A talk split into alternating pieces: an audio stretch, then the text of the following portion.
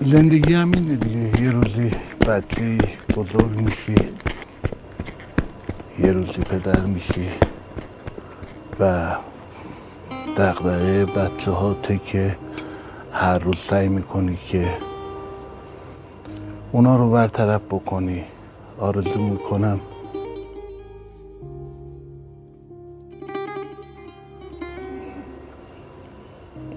خدا ایت پدری رو شرمنده بچه نکنه.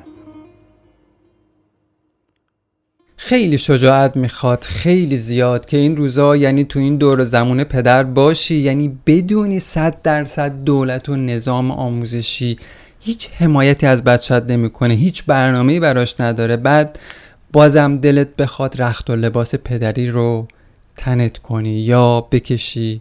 سرت. هنر می‌خواد تو این اوضاع احوال. بابا باشی ولی شرمنده بچت نباشی. شرمنده زنت نه ها فقط شرمنده بچت زنت هم به حال انتخاب کرده تو رو و بهتره که به پای انتخابی که کرده وایسته. خب وقتی شب قبل لقاه با مدد جستن از ائمه اطهار و به امید حق تعالی و اینکه خدا همه چی رو درست می‌کنه میپری تو رخت خواب تا اون سنت آبا و اجدادیت رو به جا بیاری باید فکر اونجاشم بکنی که فردا این بچه بزرگ میشه و نیازهایی داره که باید جواب گوش باشی. نقش پدر جز اون دست نقشایی که همچنان خیلی از ما مردا فکر می‌کنیم باهاش متولد شدیم. فقط به خاطر اینکه دستگاه تناساریمون ول نباشه اون وسط و به یه دردی بخوره تو طول زندگیمون یکی دو بار اساسی ازش استفاده می‌کنیم که اونم بحث تولد فرزنده که دیگه قصهش رو همه می‌دونن.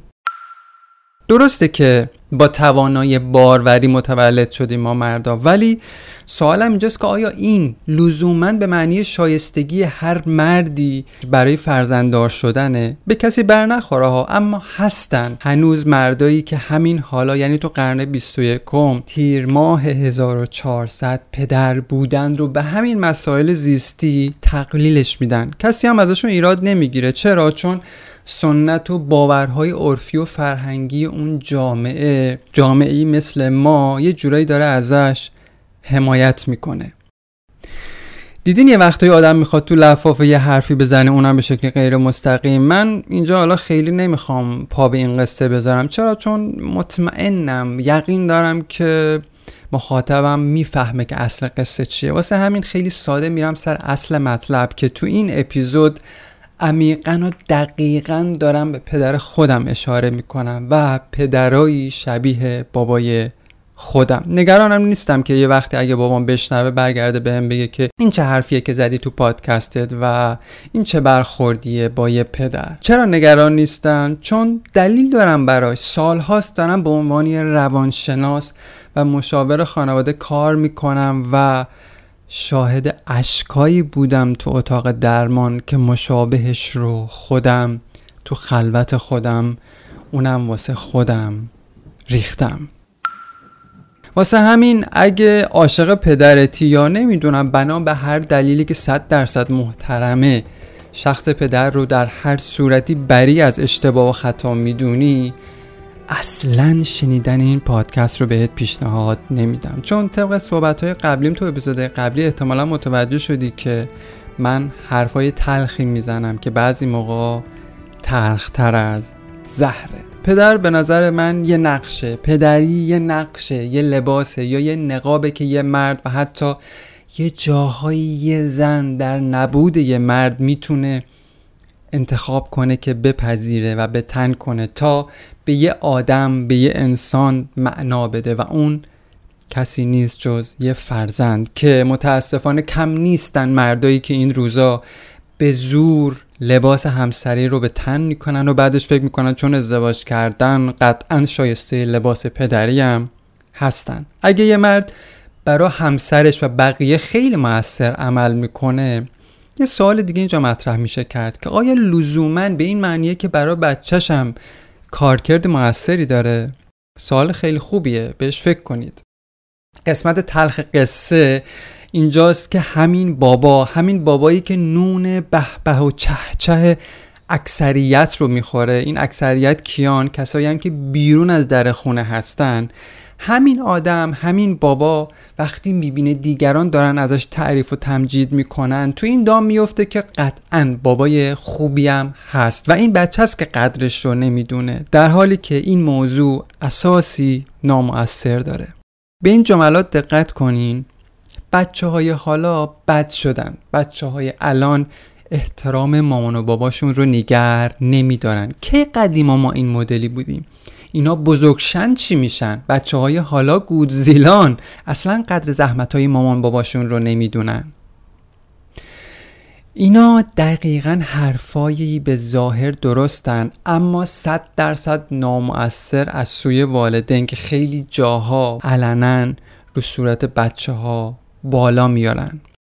آقا تو این دور و زمونه رخت و لباس پدری خریدنی نیست. دوختنیه. این لباسی که می‌خوای چشم و گوش بسته بکشی سرت رخت و لباس کهنه نیاکانته که پیش از این پاشون می‌کردن. اما الان داستان پدر شدن خیلی تغییر کرده. از وقتی تعداد بچه ها تو خونه ها کم شد مامان و باباها کم کم به فکر تجربه عشق و محبت از نوعی دیگر افتادن. اصلا خیانت به معنای الانش دقیقا از همین موقع ها بود که شروع شد. عشق به معنای شور و حرارتی که الان تو فیلم ها می‌بینیم مال یکی دو قرن اخیره. قبلا اصلا قصه انقدر پیچیده نبود. بریم بپرسین از قدیمی ها عشق فقط و فقط تو یه جمله خلاصه می‌شد. پیر شدن به پای هم. اصلا فکر می‌کنی سر و کله روانشناسا و مشاورا و زوج درمانگرا کی پیدا شد تو جامعه؟ دقیقا از زمانی که خانواده ها کم جمعیت شدن. الان زوج درمانگرا و مشاورای خانواده دارن از همین قصه نون می‌خورن. در حالی که 60 سال پیش عرف جامعه خط قرمزهای محیطی نگاه های مذهبی و تعصبات اعتقادی و قومی و قبیله‌ای تنها عامل پایداری روابط بود. و خوبم جواب می‌داد. بریم ببینید دیگه رابطه پدر بزرگا و مادر بزرگا رو ببینید که آیا واقعا این پایداری رو میشه توشون دید یا نه. کی وقت می‌کردن؟ همین مامانای قدیم که سیزده شکم میزاییدن و سه چهار تاشون این وسط سر زا می‌رفتن و بعدش هم حالا اگر به دنیا میومد یکی دوتاشون همین جوری از بین می‌رفتن کی فرصت می‌کردن بزنن به تیپ و تار همسرشون؟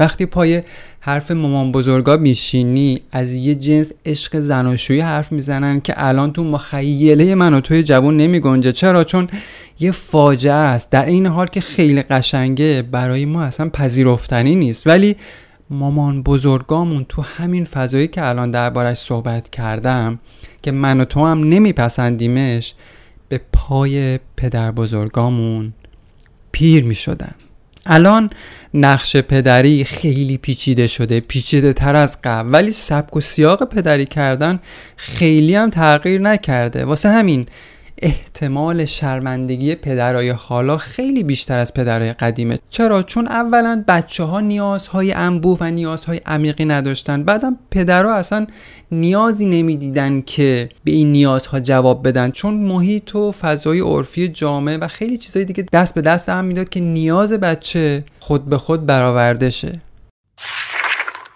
پدر بودن به اشک ریختن پشت در اتاق زایمان نیستش. این زادآوری رو میشه تو راز بقا هم دید بهترش هم دید. اونم با کیفیت فول بله به لحاظ بیولوژیکی مرد از همون لحظه لقاه بابا میشه ولی نقش پدری یه چیز دیگه است. این مدل بابا شدن رو هر پستانداری می‌تونه تجربهش کنه. وقتی جامعه نقش پدری رو تقلیل میده به یه تجربه زیستی یا همبستر شدن یا یه سکس شبانه یا برآورده کردن نیازهای معیشتی و به شدت هم ازش از این مدل حمایت می‌کنه یه وقتایی باورش میشه که واقعا ته قصه همینه. ولی این نیست. این یه نگاه کاملا نرگونه نمی‌دونم مرد سالارانه و توهی از معنای انسانیه به آدم که اگه در گذشته جواب می‌داده ولی الان جواب نمیده. ما متاسفانه وقتی کمر خمیده یه پدر رو این روزا زیر فشار اقتصادی الان می‌بینیم اصل قصه رو فراموش می‌کنیم. وقتی دلمون میسوزه برای پدری که برای زندگی کار و تلاش می‌کنه تا اصطلاحا چرخ زندگیش رو به چرخونه یا به قولی شرمنده زن و بچهش نباشه یه موضوع رو به سادگی از یاد می‌بریم و اون فرزندی نحیفه که داره زیر این بار بدون اینکه بخواد کمرش خم میشه. از هر طرفی که نگاه کنی ظاهرا این بچه هان که مقصرن. تو دنیا بوده همین بوده و هیچ وقتم والدین بخشی از تقصیر رو گردن نگرفتن و ظاهرا قراره که نگیرن. بچه های حالا نیازشون عمیقتر از بچه های قدیمه. دور زمانه تغییر کرده. دانسته های یه بچه 8 ساله رو من تو سن 16 سالگی نداشتم. این شکاف داره نشون میده که پدر شدن رو دیگه نمیشه تقلیلش داد به راستوریست کردن مسائل معیشتی که الان خیلی از پس همینش هم بر نمیان تصور کنید بچه وقتی مثلا دو سالش شد به باباش بگه که بابا میشه بری یه کارگاه فرزند پروری شرکت کنی؟ آخه نمی‌دونی نیازای من چیه نیازای بچه تو این سن چیه؟ دست مامان رو بگیر و با خودت ببرش تو این کارگاه شرکت کنه. من قول میدم پیش مامان بزرگ بشینم و اذیت نکنم. خندهدار نیست؟ نمی‌تونه اینا رو بگه یه بچه دو سال دیگه. جاش چی کار می‌کنه؟ گریه می‌کنه قر می‌زنه نق می‌زنه یا یه نوجوان نمی‌تونه به مامان و باباش بگه که برو فلان کارگاه. اونجا دقیقا بهت میگن که نیازهای اصیل یه نوجوان چیاست. جاش چی کار می‌کنه نوجوان؟ سیگار می‌کشه روابط پنهانی برقرار می‌کنه و این میشه که یه مامان و بابای شریف و زحمتکش به بچهشون برچسب بد می‌زنن. چی؟ کدوم کارگاه؟ کدوم کتاب؟ تو شهرتون کارگاهی اصلا وجود نداره در این زمینه. تو اینترنت search کردی هیچی نیست. okay مسئله نیست. بچه دار نشو داداش. ما آدما مخصوصا بعضی از ما ایرانی ها استاد پاک کردن صورت مسئله ایم. اینجام دقیقا صورت مسئله رو پاک کن رفیق. بچه دار نشو. چه کاری آخه؟ چرا ظلم می‌کنی به اونی که قراره از تو متولد بشه؟ دیگه قصه شرمندگی یه بابا برا زن و بچهش خیلی قدیمی شده. الان مسائل معیشتی چنان لرزه به تن و بدن یه مرد ایرانی میندازه که بیخیال ازدواج میشه. حالا تو از این مرد نحیف انتظار داری دنبال کارگاه مهارت فرزند پروری و زناشویی بگرده؟ به نظر من که بچه های حالا بد نشدن. بچه های حالا دقیقا دارن تو مسیر رشد جامعه قدم برمیدارن و قد می‌کشن. لباسی که مامان و باباها به تن کردن دیگه جوابگوی نیازه یه بچه امروزی نیست. واسه همین ترجیح میدن که نظرشون این باشه که بچه ها بد شدن. بایستی نخ و سوزن ورداریم و لباس متناسب با بچه های امروز برای خودمون بدوزیم. شرکت تو کارگاه های فرزند پروری تجربه حضور روانشناختی توی خونه و خیلی خیلی موضوعات دیگه چیزایی که تو قالب پدر امروز نمی گنجه. چرا؟ چون پدر امروز یاد گرفته که سر شلوغ باشه ذهن شلوغ باشه و از چنین پدری واقعا نمیشه انتظار داشت که بره مطالعه کنه برای ارتباط با بچهش همونطور که تو میری برای کسب و کارت مهارتش رو کسب می‌کنی دانشگاه میری و درسش رو می‌خونی پدری هم دقیقا یه کار تخصصی الان و در حال حاضر. باید هنر و مهارتش رو یه مرد یاد بگیره. حالا چه قبل ازدواجش در حین بچه دار شدن. تو مرد خوبی هستی. بسیار دوست داشتنی مهربون با ارزش همسر دوست با ویژگی های بسیار خوب و شایسته انسانی ولی این برای بچه دو سالی تو برای یه فرزند نوجوانی که تازه به بلوغ رسیده نون و آب نمیشه. به نظرم این یه خطای خیلی بزرگه که والدین گاهی گول خوب بودن خودشون رو تو بقیه ابعاد زندگیشون می‌خورن. قصه فرزند پروری به نظر من یه تخصصه و باید یادش گرفت.